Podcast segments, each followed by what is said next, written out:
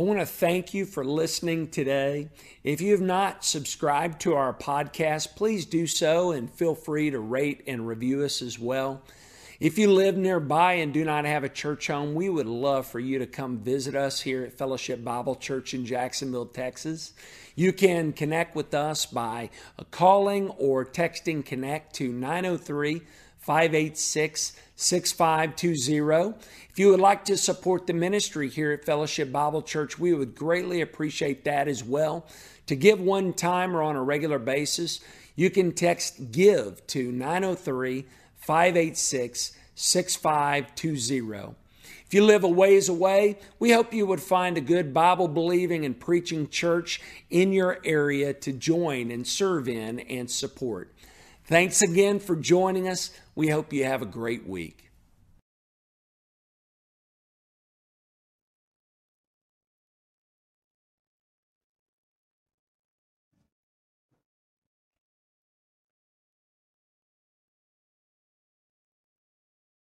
Brock Turner was a Stanford University student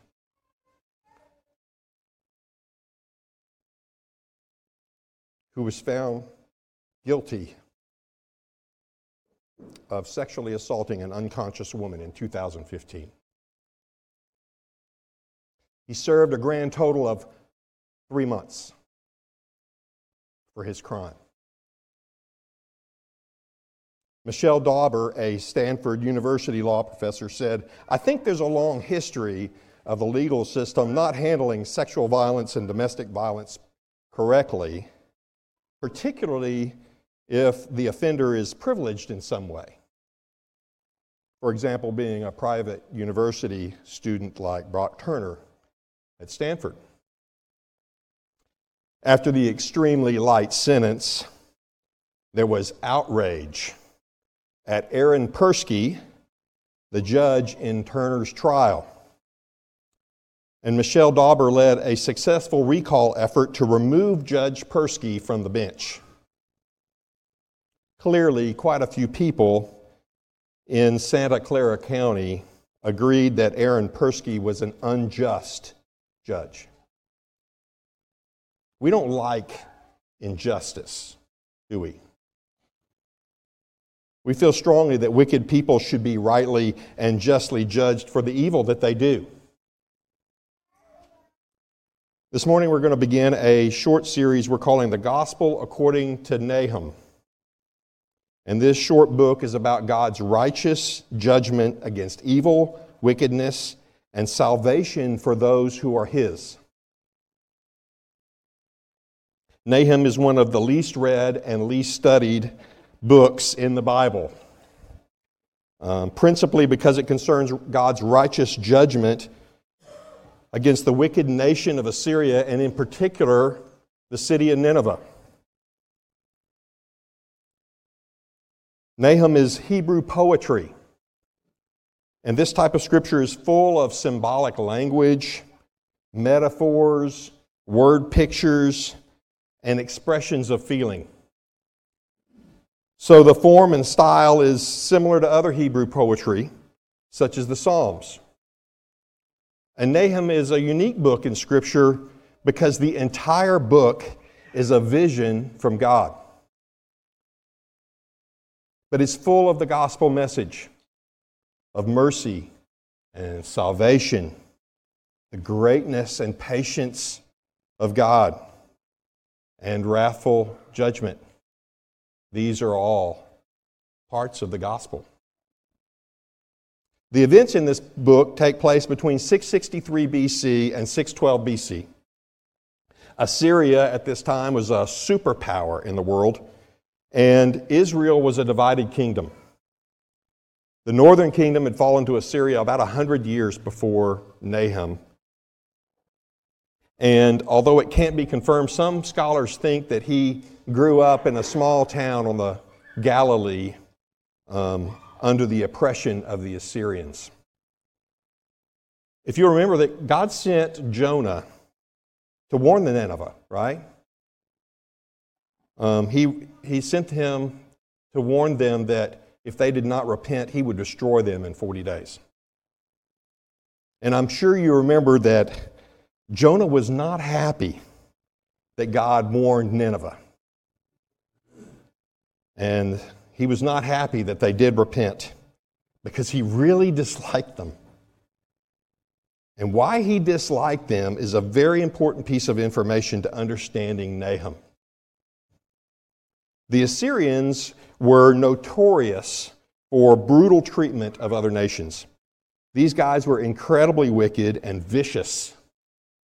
They would routinely torture people. They conquered in ways that would make Hitler and ISIS look like Mickey Mouse. The Assyrians applied a scorched earth policy in, wealth, in warfare, and vile practices of their idol worship demanded spoils of war. They were brutal and ruthless and were the very personification of evil, and they were proud of it. So much so that the kings of Assyria would decorate their palaces with carved reliefs of what they would do to the people and nations that they conquered.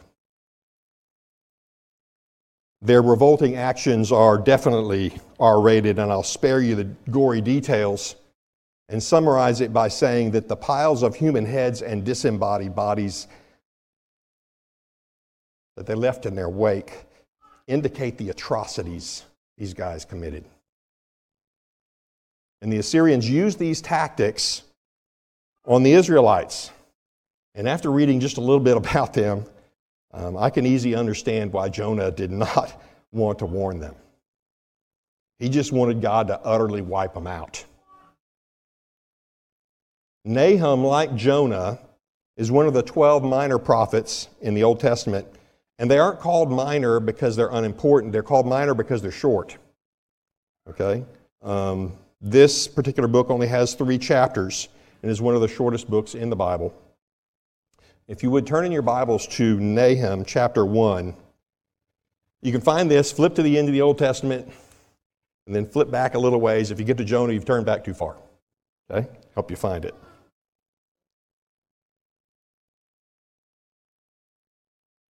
When Jonah first preached repentance to the city of Nineveh, the people responded and were spared.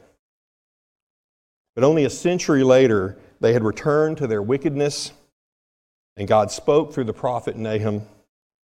This time they would not repent. However, much of the prophecy that's in Nahum is directed to Israel and Judah. And they would rejoice at the good news of Nineveh's coming destruction. I mean, uh, yeah, Nineveh's coming destruction. So we're going to look at two aspects in this first chapter of Nahum. The first one the Lord is great in his judgment. The Lord is great in his judgment.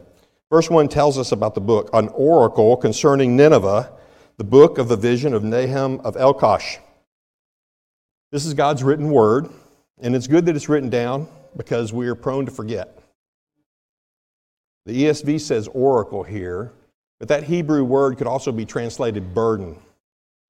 Um, this word from God in this vision was a burden to Nahum. Um, it was risky to share it. The Assyrians were in power, and this vision from God lays out his judgment against them, and he's going to use Nahum to tell them.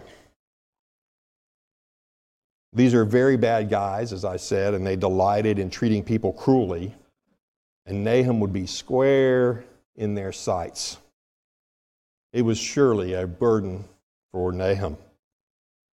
But like Nahum, God calls on us to share hard news with those in our lives. He instructs us to share the whole gospel truth with others, and sometimes they may not appreciate it. But no one here is facing what Nahum faced. We act like it's a life or death proposition to share the truth of coming judgment. But for believers in North America, it's really only a little ridicule or, or maybe some rejection at the very worst, right? We must be prepared to tell the whole truth, folks.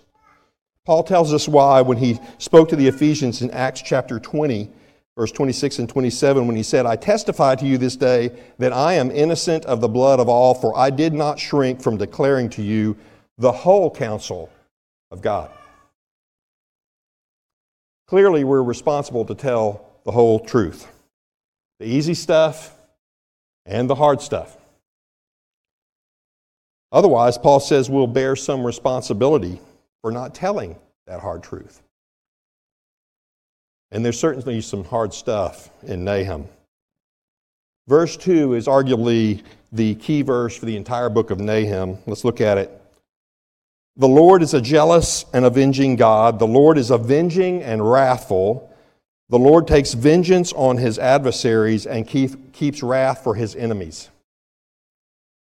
The first part of this, let's talk about, we've heard, we have a hard time understanding how God could be jealous. We, we view jealousy with a negative connotation. But God's jealousy must be understood from the position of His honor. He alone is worthy of loyal love by His creation, as shown in the first and second commandments. Exclusive worship is the motivation behind God describing himself as jealous. Alistair Begg has a helpful explanation of this that I'm going to put up on the screen. Believer, your Lord is very jealous of your love. Did he choose you? He cannot bear that you should choose another. Did he buy you with his own blood? He cannot endure that you should think you are your own or that you belong to this world. He loved you with such a love that he would not remain in heaven without you, and he would sooner die than have you perish. He cannot endure that anything should stand between your heart's love and himself. God is jealous for your love. And Scripture describes jealousy God's jealousy in reference to his intense desire to protect and defend the honor of his covenant relationship with his people. For example, if a man was pursuing my wife, would it be wrong or right that I be jealous? That I be jealous for her? It would be right that I be jealous for her. She and I are in covenant marriage. And anyone who seeks to harm that relationship is my enemy and her enemy. And I'll be right to defend her and our relationship. That's what's going on here in verse 2. It says, God is wrathful twice and avenging three times. God is an avenger and he takes vengeance on his adversaries. Well, you might say, well, I'm not an enemy of God. I'm not against God. I do my thing, He does His thing. But the hard truth is that living your life apart from God makes you an enemy of God. There's no middle ground. You either worship Him as God or you don't. And if you truly worship Him, if you don't truly worship Him, then God defines that inaction as rebellion. He made everything. He holds everything together by the power of His might. The fact that you have air in your lungs and your heart is beating is because of Him. And when you live like you're owed these things, rejecting the truth of who He is, then you are living like you are God, putting yourself in His place and for that, God is jealous. There's only one God, and He is rightly wrathful against rebellion to the truth. And at some point, at some point, He will take vengeance on those who are opposed to the truth of who He is. But look at verse 3. The Lord is slow to anger and great in power and the Lord will by no means clear the guilty. The Lord has every right to be angry and take vengeance, but He's patient. He's patient because He's a loving God. Second Peter tells us that God is patient toward you, not wishing that any would perish, but that all would come to repentance. There's an aspect of this that we really like, but there's another aspect we may not really like. God is patient with the wicked that they may come. This was Jonah's problem, right? He didn't want God's mercy on that wicked city and that wicked nation. He wanted God to judge them now. But God was patient toward them. And this time of slowness was hard for Judah and long for them as the wicked kings of Assyria cruelly oppressed the Israelites. You see, God has love even for his enemies. After all, he created them that they be in right relationship with him. But there comes a point where that patience will end if they continue to reject him. He will by no means clear the guilty, it says. He's patient to forgive those who repent, but to those who don't, God is merciful and He does not judge us immediately, but He patiently draws us, calling us by His Spirit, calling us by His Word. But we are responsible for how we respond. If we remain His adversaries, then His wrath remains on us. God has provided a way for us in the person and work of Christ, where the wrath of God is placed on God the Son, and his righteousness is placed on us. But this only happens when we turn from our sin and place our faith in Christ alone, and God will graciously forgive. But there's something else in verse 3 I want you to see. I want you to bring your attention. Look again at verse 3. The Lord is slow to anger and great in power. Stop right there. Great in power. We sang song after song after song this morning about how great God is. It's true. And chapter 1 of Nahum is focused on the greatness of God in his righteous jealousy, vengeance, patience, mercy, and power. Repetition is extremely important in Scripture. And I want to point out something very significant that you may not notice in verse 3, God, I mean, Nahum de- declares God is great, but he also emphasizes the greatness of God by the repetition of God's name in chapter 1. Ten times in chapter 1, Nahum uses the word, the name Lord, capital L O R D. And you may know that, that Lord in all uppercase is Yahweh in Hebrew. But did you know that Lord, Yahweh, is both a name and a response. In Exodus 3:14, God told Moses, "I am," which in Hebrew is ayah. And that's God's name. I am. Ayah. Yahweh, Yahweh means He is. God says, I am, and God's people say, He is. God says, I am, and we say, Lord. He says, I am, and we say, He is. I am Yahweh. I am the Lord. Ayah, Yahweh. Ayah, Yahweh. A response to God. Over and over, he declares, He is. And when we confess Him as Lord, right? Confess Him as Lord, we declare He is. And using dramatic poetic imagery, Nahum, in Nahum, he describes, he continues to emphasize the greatness of God. Look again, continuing in verse 3 The Lord is slow to anger and great in power, and the Lord will by no means clear the guilty. His way is in his way is a whirl, in whirlwind and storm, and the clouds are the dust of his feet. Nahum declares that Yahweh is omnipotent, and regardless of your power, he has all power. His ways are overpowering like nature can be overpowering. When we see a whirl, when we hear whirlwind, we may be tempted to think about like a little, a little whirl, little swirl of dust out in the parking lot. But what Nahum is describing here is an F5 tornado. Nothing stands up to it. Everything is flattened and laid bare. God's way is in the whirlwind and the storm. When I hear a tornado warning, I get scared. I know the power of that kind of storm.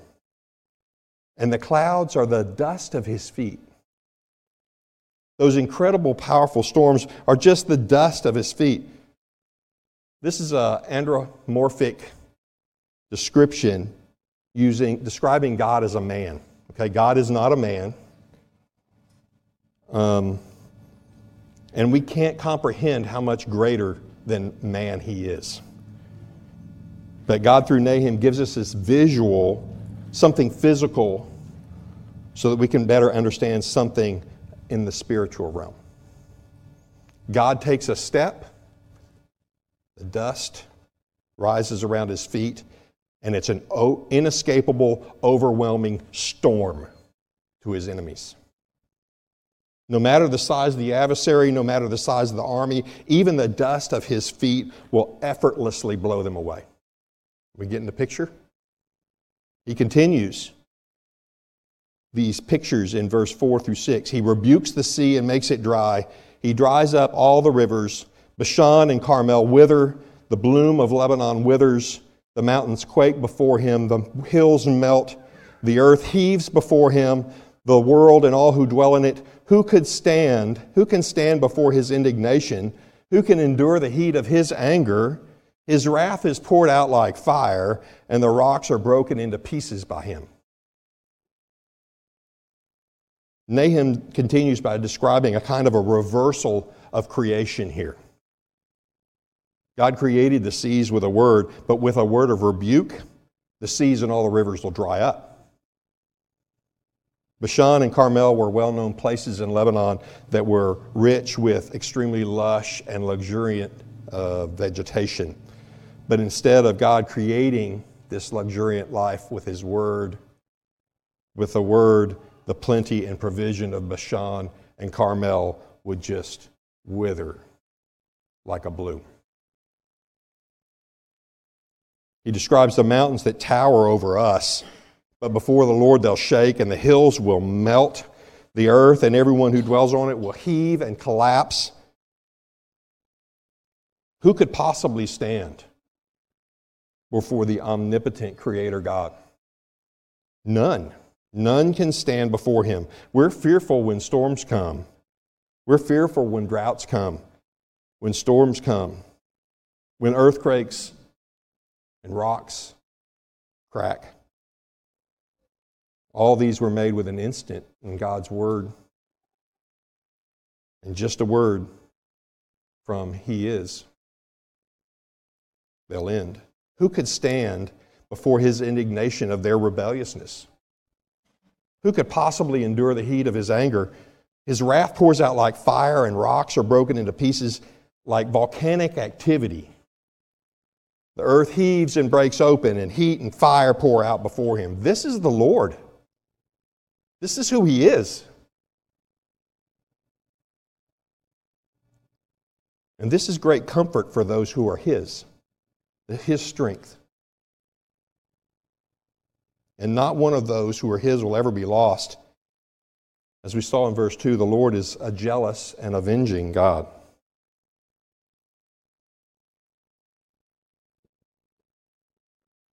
This is the great and saving wrath of God against anyone who seeks to destroy those who are his. This all powerful God in covenant with his people, the Lord is both wrathful against his enemies and he is avenging for his people. That's our next point. The Lord is great in his salvation. Look at verse 7. The Lord is good, a stronghold in the day of trouble. He knows those who take refuge in him. The Lord is good. Yes, he is good. Good. But some modern readers would, would question a book like Nahum and say this violence of God against wickedness is not ethical and it runs against their modern philosophical categories. The problem is that they try to define uh, good according to their own impulses. They have no real concept of a holy God. God Himself is the definition of good. Everything is defined by who He is.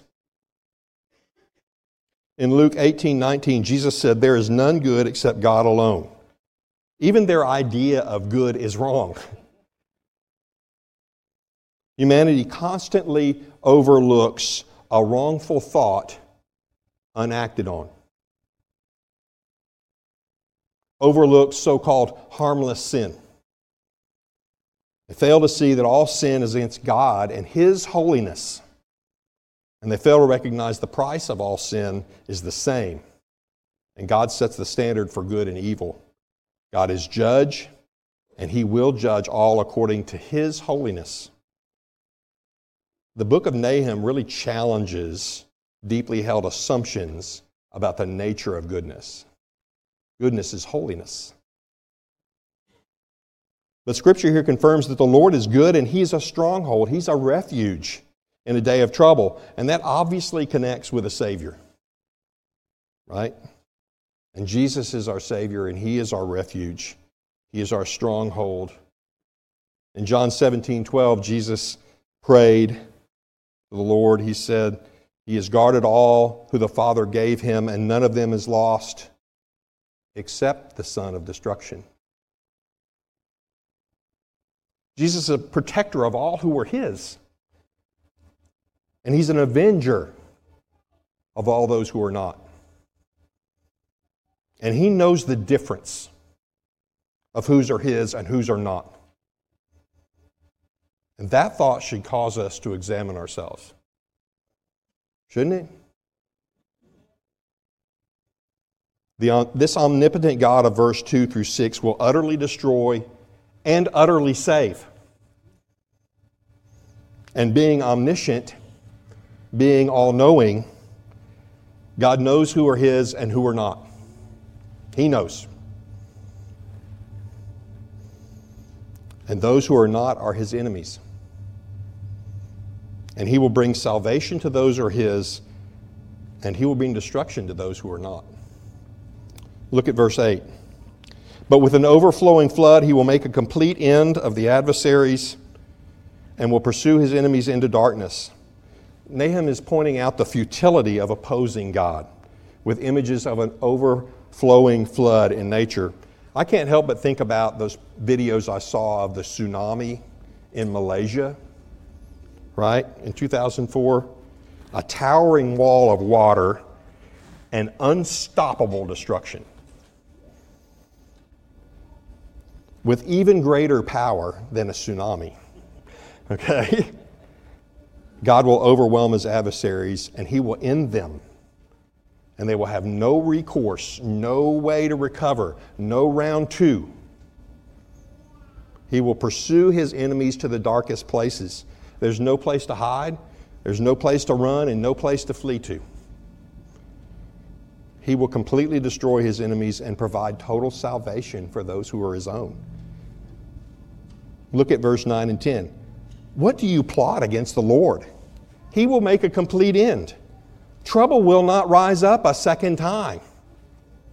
For they are like entangled thorns, like drunkards as they drink. They are consumed like stubble fully dried plotting and planning against the Lord is totally ineffective. He knows every thought, every action, and he will completely end his enemies, and they cannot rise again. If you've ever had a burn pile, we're in East Texas, if you've ever had a burn pile with thorns in it, when that fire gets to the thorns, it's like whoosh, goes up like gasoline. Or if, you're, if you got a dry field, just a little bit of, a, of wind and fire in it will just spread like crazy. Nahum compares the plotting of his enemies to that of a stumbling, senseless drunk. Their highest and best thinking is worthless and completely ineffective. It's ineffect, ineffective against the Lord and his salvation. Look at verse 11. From you came one who plotted evil against the Lord, a worthless counselor. The Lord, addressing the Ninevites, calls out their king and tells them, Your plotting is worthless. Your plans will come to nothing.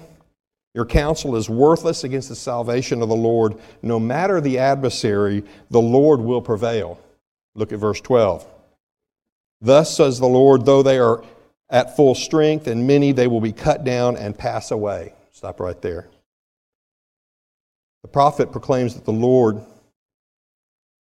says, though they have a mighty army and they are at full strength and fully trained, they'll be cut down and pass away. I'm sure the Israelites couldn't help but think back to the Egyptian army, right? Coming after them as they were freed from captivity, and they were terrified at that coming army. And the Lord ended them utterly.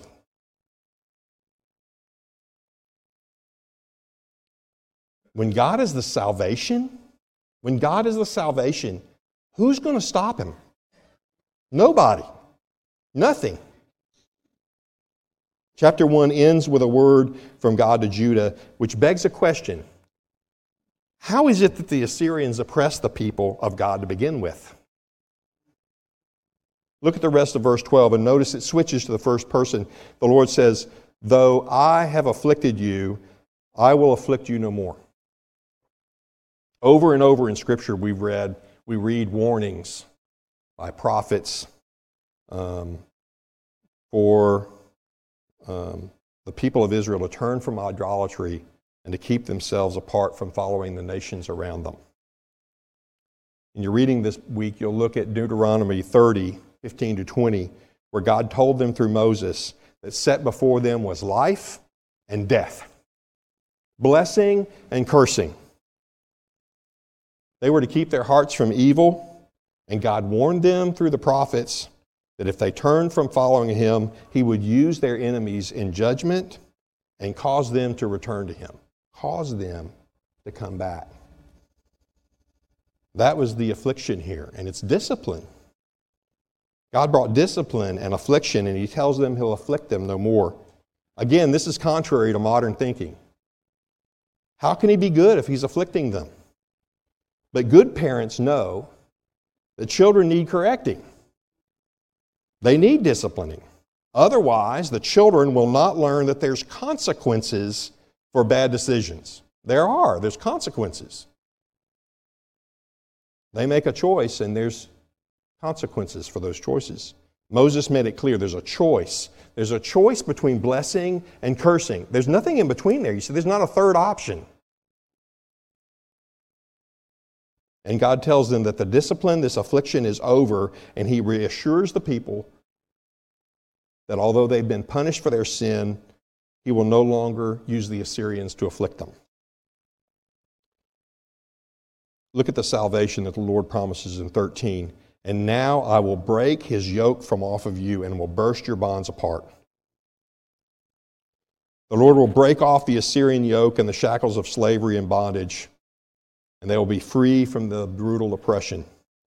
But God's promise to end Assyrian affliction did not mean that he would never, they would never again be punished for disobedience. As a matter of fact, just a few years after Nahum's prophecy, the Babylonians would sack Jerusalem and bring them into exile. But God's going to judge Assyria, and he will use Babylon to do it. And Nahum closes chapter 1 with a word from God directly to the Assyrian king in verse 14. The Lord has given commandment about you. No more shall your name be perpetuated from the house of your gods. I will cut off the carved image and the metal image, and I will make your grave, for you are vile. God is sending a message not just to this evil empire, but to the king of Assyria. Most likely Ashur Ashurbanipal, who is historically the last king of Assyria and his royal line ended, and he was sent to his grave. The Lord holds nations accountable, and he holds their leaders accountable. And the end of the line has come for the Assyrian nation and for their king. You see, every decree of the Lord is sure. And this decree would come to pass as well. Now, you might say, in conclusion, you might say, well, Ron, that was a great history lesson, but so what? What's that had to do with me? Well, first, I want to say here that the interpretation of this passage is not for nationalism. While God holds nations and leaders accountable, the interpretation for us is a whole lot closer to home. And, and it might surprise you. See, if you've not placed your faith in Christ, then you are the Assyrians in this passage. Our slightest sin is against holy God, and God sees all the sin the same. All the vengeance of that crushing storm and melting wrath of omnipotent Yahweh is against sinners. And none is righteous, no, not one. He will by no means clear the guilty. But there's something else here, too. Remember Brock Turner and his unjust judge? God will ultimately judge him fairly. God is a just judge. Men are unjust, but God is holy and perfectly just. And he will judge all sin rightly. Thus, God's wrath is stored up for Brock as well as the unjust judge. But you see, here's the problem, folks. Here's the crux of the problem that we overlook. Uh, in our sin, we're the guilty party here, and we're the unjust judge. We, we very easily overlook our own sin. We give ourselves unjust sentences.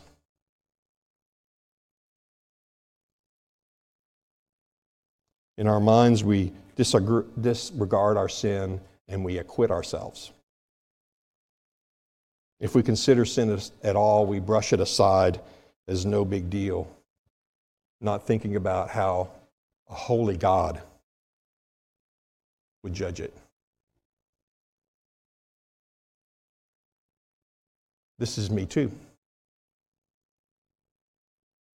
When I think wrong thoughts and I say wrong things and then I quickly dismiss it.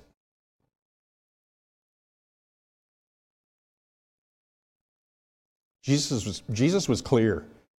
Every lustful thought, adultery. Every biting word or thought in anger, murder.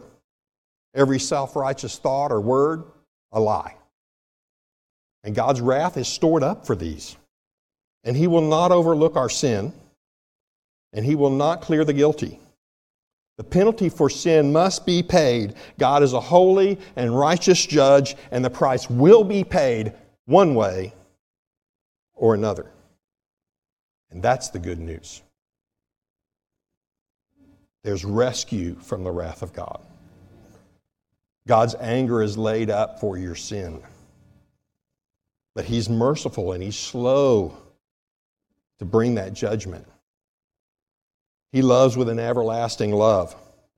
So He sent His Son Jesus, who laid down His life. He endured the shame and He took the wrath of God for sin.